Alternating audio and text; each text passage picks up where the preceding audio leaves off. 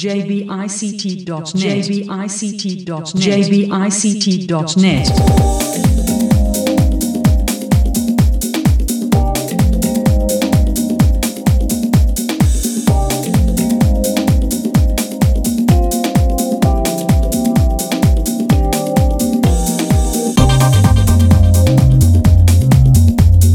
このコンテンツは日本視覚障害者 ICT ネットワークがお送りします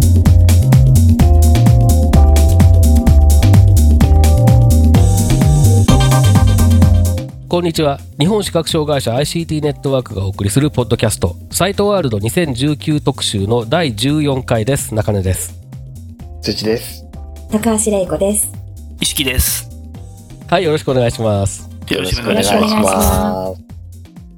えー今回はビルガーコンサルティングの加藤さんへのインタビューの模様をお送りします。えー取材に伺ったのは辻さんと高橋智香さんとお私中根です。では早速お聞きください。サイトワールド2019ビルガーコンサルティングさんのブースにございましています。ビルガーコンサルティングの加藤さんにお話を伺います。よろしくお願いします。加藤と申します。よろしくお願いいたします。えっ、とまずあのー簡単に、えー出店の概要を教えていただけますか？あはい、あ弊社ですけれども、あの今回はですね、あの新旧接骨院ですが、あとあんまマッサージ店向けのですね、あの AI スピーカーを使った予約システムというのを今回展示品として持ってきました。で、あの通常ですね、パソコンとか不得意な方とかっていうのもいらっしゃると思うので、そういう場合に AI スピーカーで例えば予約の登録とかを発売によってして、することによって、今までよりもそういった IT を使ったですねシステムのあの活用というのが、今までよりもハードルが下がるっていうことになるのかと考えてまして、はいあの例えば AI, カー、今回は Amazon なんですけれども、Amazon のアレクサに対して、よ今日明日の予約かっていうと、明日の予約の情報がは発話で聞き出せたり、あとはお電話でかかってきた予約については、え明日予約を追加してって言ったら何時とかって聞かれて、11時とかって答えてで予約を登録すると。で予約の予約予約ですので、予約の、えー追加、変更、えーキャンセル、あと紹介という、に4つができるような企業をですね、今、グービーしてまして、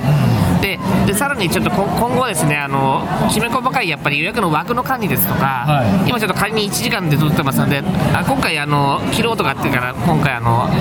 いろんな情報をですね、あのヒアリングさせていただいてるんですけれども、15分の枠で管理したいっておっしゃってる方もいらっしゃったり、あー。30分枠ですとか、20分枠ですなので、ちょっとそういったところもちょっと細かい機能を追加した上で、予約の機能が拡充していければなと思ってます。はい、えっ、とまああのビルガーコンサルティングっていう名前だと皆さん初出店かなっていうふうに思われるかもと思うんですけど、はい。去年はあれですよね、えー、とベッセルブレインっていう、はい。えー会社名で、えーとはい。やはりこの AI スピーカーを使ったはい。予約システムってい。うのをあはい出品されてたと思うんですけれども、そうそのその後、まあ、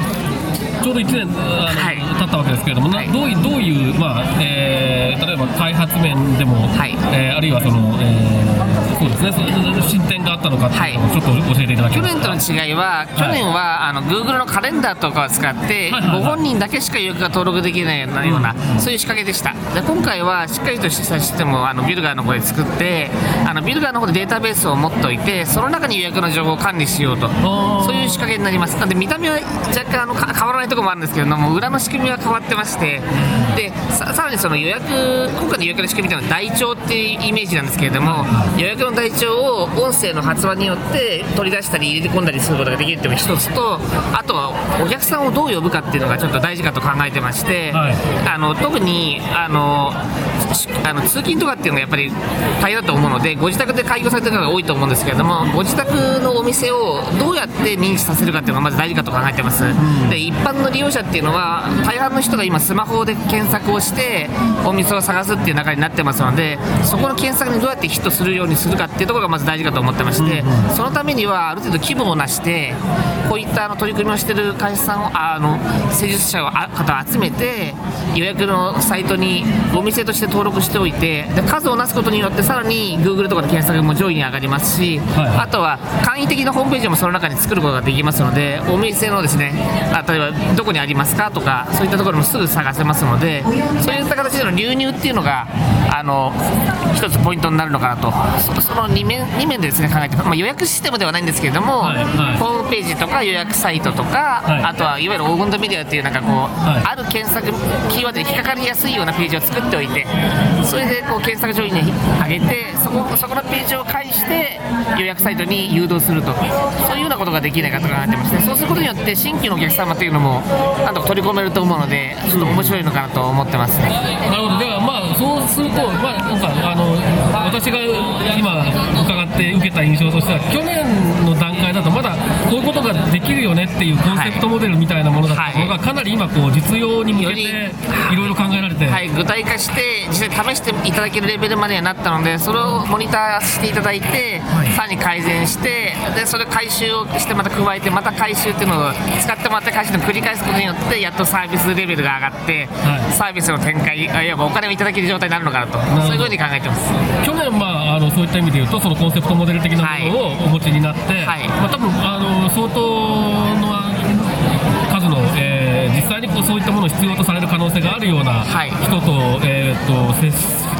接するチャンス何人の方からは、はい、い。ただい。てご意見とかい。ただい。てですね、はい。でやっておるんですけどなかなかちょっと細々として進展は遅い。んですけれども、ええええであのこうい。ったアレクサのところの機能もだい。ぶスキルとして登録できるような仕組みもですね、はい。はい。拡充してまい。りましたので、はい。去年よりかは一歩前進かなと、まあ、ちょっと進展は遅い。んですけどね。なるほど、まあ、でも、えー、とその昨年のサイトワールド時のフィードバックとか、その後のフィードバックをうまく取り入れて、着実まあ確に、実にはい。ではあっても着実に進めてきてると。そうですいうねことなんですね。はい。おっしゃる通りです。なるほど、まあ、でもそのその今おっしゃったようにその、えー、とかなり例えばその予約枠の話だったりとかも、はい。実際のニーズに即したものだと思うので、そういったものを、はい。まあ、とにかくどんどん、えー、と取り取り入れていこうという、はい、そうそうですね、はい。でそういったところを汎用的な仕組みにして、まあ、ヒアリングした逆に言うと、10パターンぐらいですね、形を作っておけば大丈夫というのが分かりまして、あとやはりこうなんか、90分連続でこう施術した後は疲れちゃうじゃないですか、なので、な何分かインターバルが欲しいとか、お店ごとにやっぱり方針があってですね、そういったのもちょっとプラスアルファして、枠をブロックするっていうのがやっぱ必要だと思ってましてそれは一般の利用者が見たときに、その枠がもうブロックされてるから予約できないっていう状態にしなきゃいけないので、ダブルダブル武器をなくすっていうのがやっぱり大事ですので、そういうようなところを、ちょっとこうきめ細かいところをですね、現在対応しているところなるほど、確かにだいぶ、だいぶ細かく、細かく、細かくそうなそうななってしまうのはしょうがないところなんですけそうども、ですね、ええ。まあ、でもそうなそういうところがちゃんとできてる方がもちろん使いやすさはいにつながるでしょう。からね。そうですねはい。例えば、はい。えっと、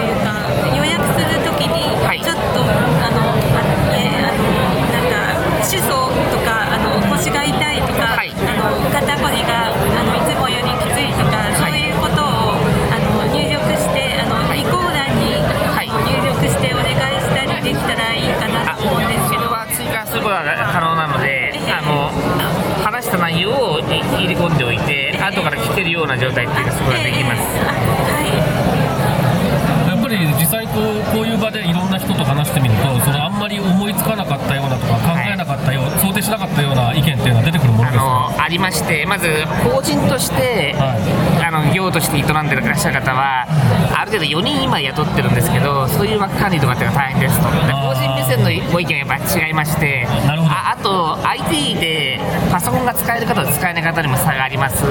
それはあのアレクサだけにかなり依存したいっていうケースもあれば、アレクサでは軽く登録しておいて、やっぱアレクサってやっぱまだ人名とかって弱弱いんですね。やっぱ固有名詞とかやっぱ弱いじゃないですか、結構なんか変換もあありえない変換とか起こるんで、それはちょっとメモ程度にしておいて、後からパソコン使える方は自分で直した方が早いよっておっしゃるんですね、スクリーンリーダーとかですね、そういうやっぱいくつかに分かれるんですね。なるほど。であと個人の制御されてる方ってことになるのでそういうそれぞれに応じてちゃんと使い勝手のようにしてはいけないのでそうどうやってこう汎用化していくかっていうのがちょっと一つ。結構壮大な話になりそうななってくるんですね。ま あいくつかまあイメージはできてるので、はいまあちょっと頑張ってなるほど。もう一歩踏み込めば使えるものになるのかなと思いまして。はい。はい。えっ、とあのじゃあちょっとこの、えー予約システムの話は離れて、はい。あの去年伺った他のプログラミングのはですね、ええまず大きな柱視点ちょっと気になってるんですが。そこはですね、はい。なかなかそこはちょっと頓挫してるところもあって、はい。はいプログラミングはですね、やはり学習コストっていうんですかね、やっぱ学習される方の意欲があっても、なかなか進展実際に、お一人やったんですけど、なかなか難しかったですね。でででも、そこはやっぱり継続が力なんで、そうですね。そういうことをやってらっしゃる方も何名か知り合いができたんで、連携して情報発信はしていきたいなと思ってます。やっぱ情報発信っていうのはやっぱ大事だと思うんで、そうですね。我々が黙ってちゃ意味がないので、はい。なんとかこう情報障害をなくすための取り組みとして情報発信して、それをその皆さんが確認できる場欄を作っておいてそうすればあの興味のあるところだけを確認していただいてもいいですし、そういうような取り組みっていうのは継続的にしてまいりたいなと考えてます。はい。あのーそこはもうなんなんでしょう扱うよ扱う情報の種類としてはもしかしたら違う部分、はい。あるいは似てる部分もあるんですけど、はい。僕らもそこの部分は全く同じ考えですので、ぜひいろいろと一緒にやっていければとですね。でご連携させていただいて、はい。そうするとそれがさらなる力になると思うのでそうですね。よろしくお願いします。はい、よろしくお願いします。一応あの伺いたいことは伺えたと思うんです。が、はい。何か言い忘れたことですとか、あの強調したいことですとか、宣伝したいことですとか。強調していることは、ちょっとあの あのですね、通常のビジネスですと、もっとスピード感あってやってるんですけど、やっぱ申し訳ないんですけど、なかなか一歩が遅い。そ こはそこだけはちょっと申し訳ない。と思います、はいやっぱちょっとあの他の本業をありながらやってるっていうところがあるので、はい。なかなかそのちょっと申し訳ないんですけど、まああの継続してはい進めていきますので、少しでも階段が登れていくようにですね、一歩一歩踏み進めていくので、来年もよろしくお願いします。はい、よろしくお願いします。はいはい、ありがとうございましたということで、ここまでビルダーコンサルティングの加藤さんにお話を伺いました。どうもありがとうございまし。た。失礼します。はい、ここまでビルガーコンサルティングの加藤さんへのインタビューをお送りしましたけれども、あの、去年はね、ベッセルブレインっていう、えー、まあ、別の会社名義で、えー出展されてて、えー、まあ、インタビューの中でもご説明いただいたんですけれども、去年はまあ、まだコンセプトモデルみたいなね、うん。状態で、ちょっと使うにしても、まあ、こういうことができそうだよねっていう提案に近いものだ、提案だったんですよね、基本的にはね。で、はい。それを今年はだいぶその、去年の、まあ、サイトワールドでの、えーフィードバックだったりとかも含めて、えー改良して、例えばその、おー一つの、その、枠、えーうんマッサージの枠を、の長さ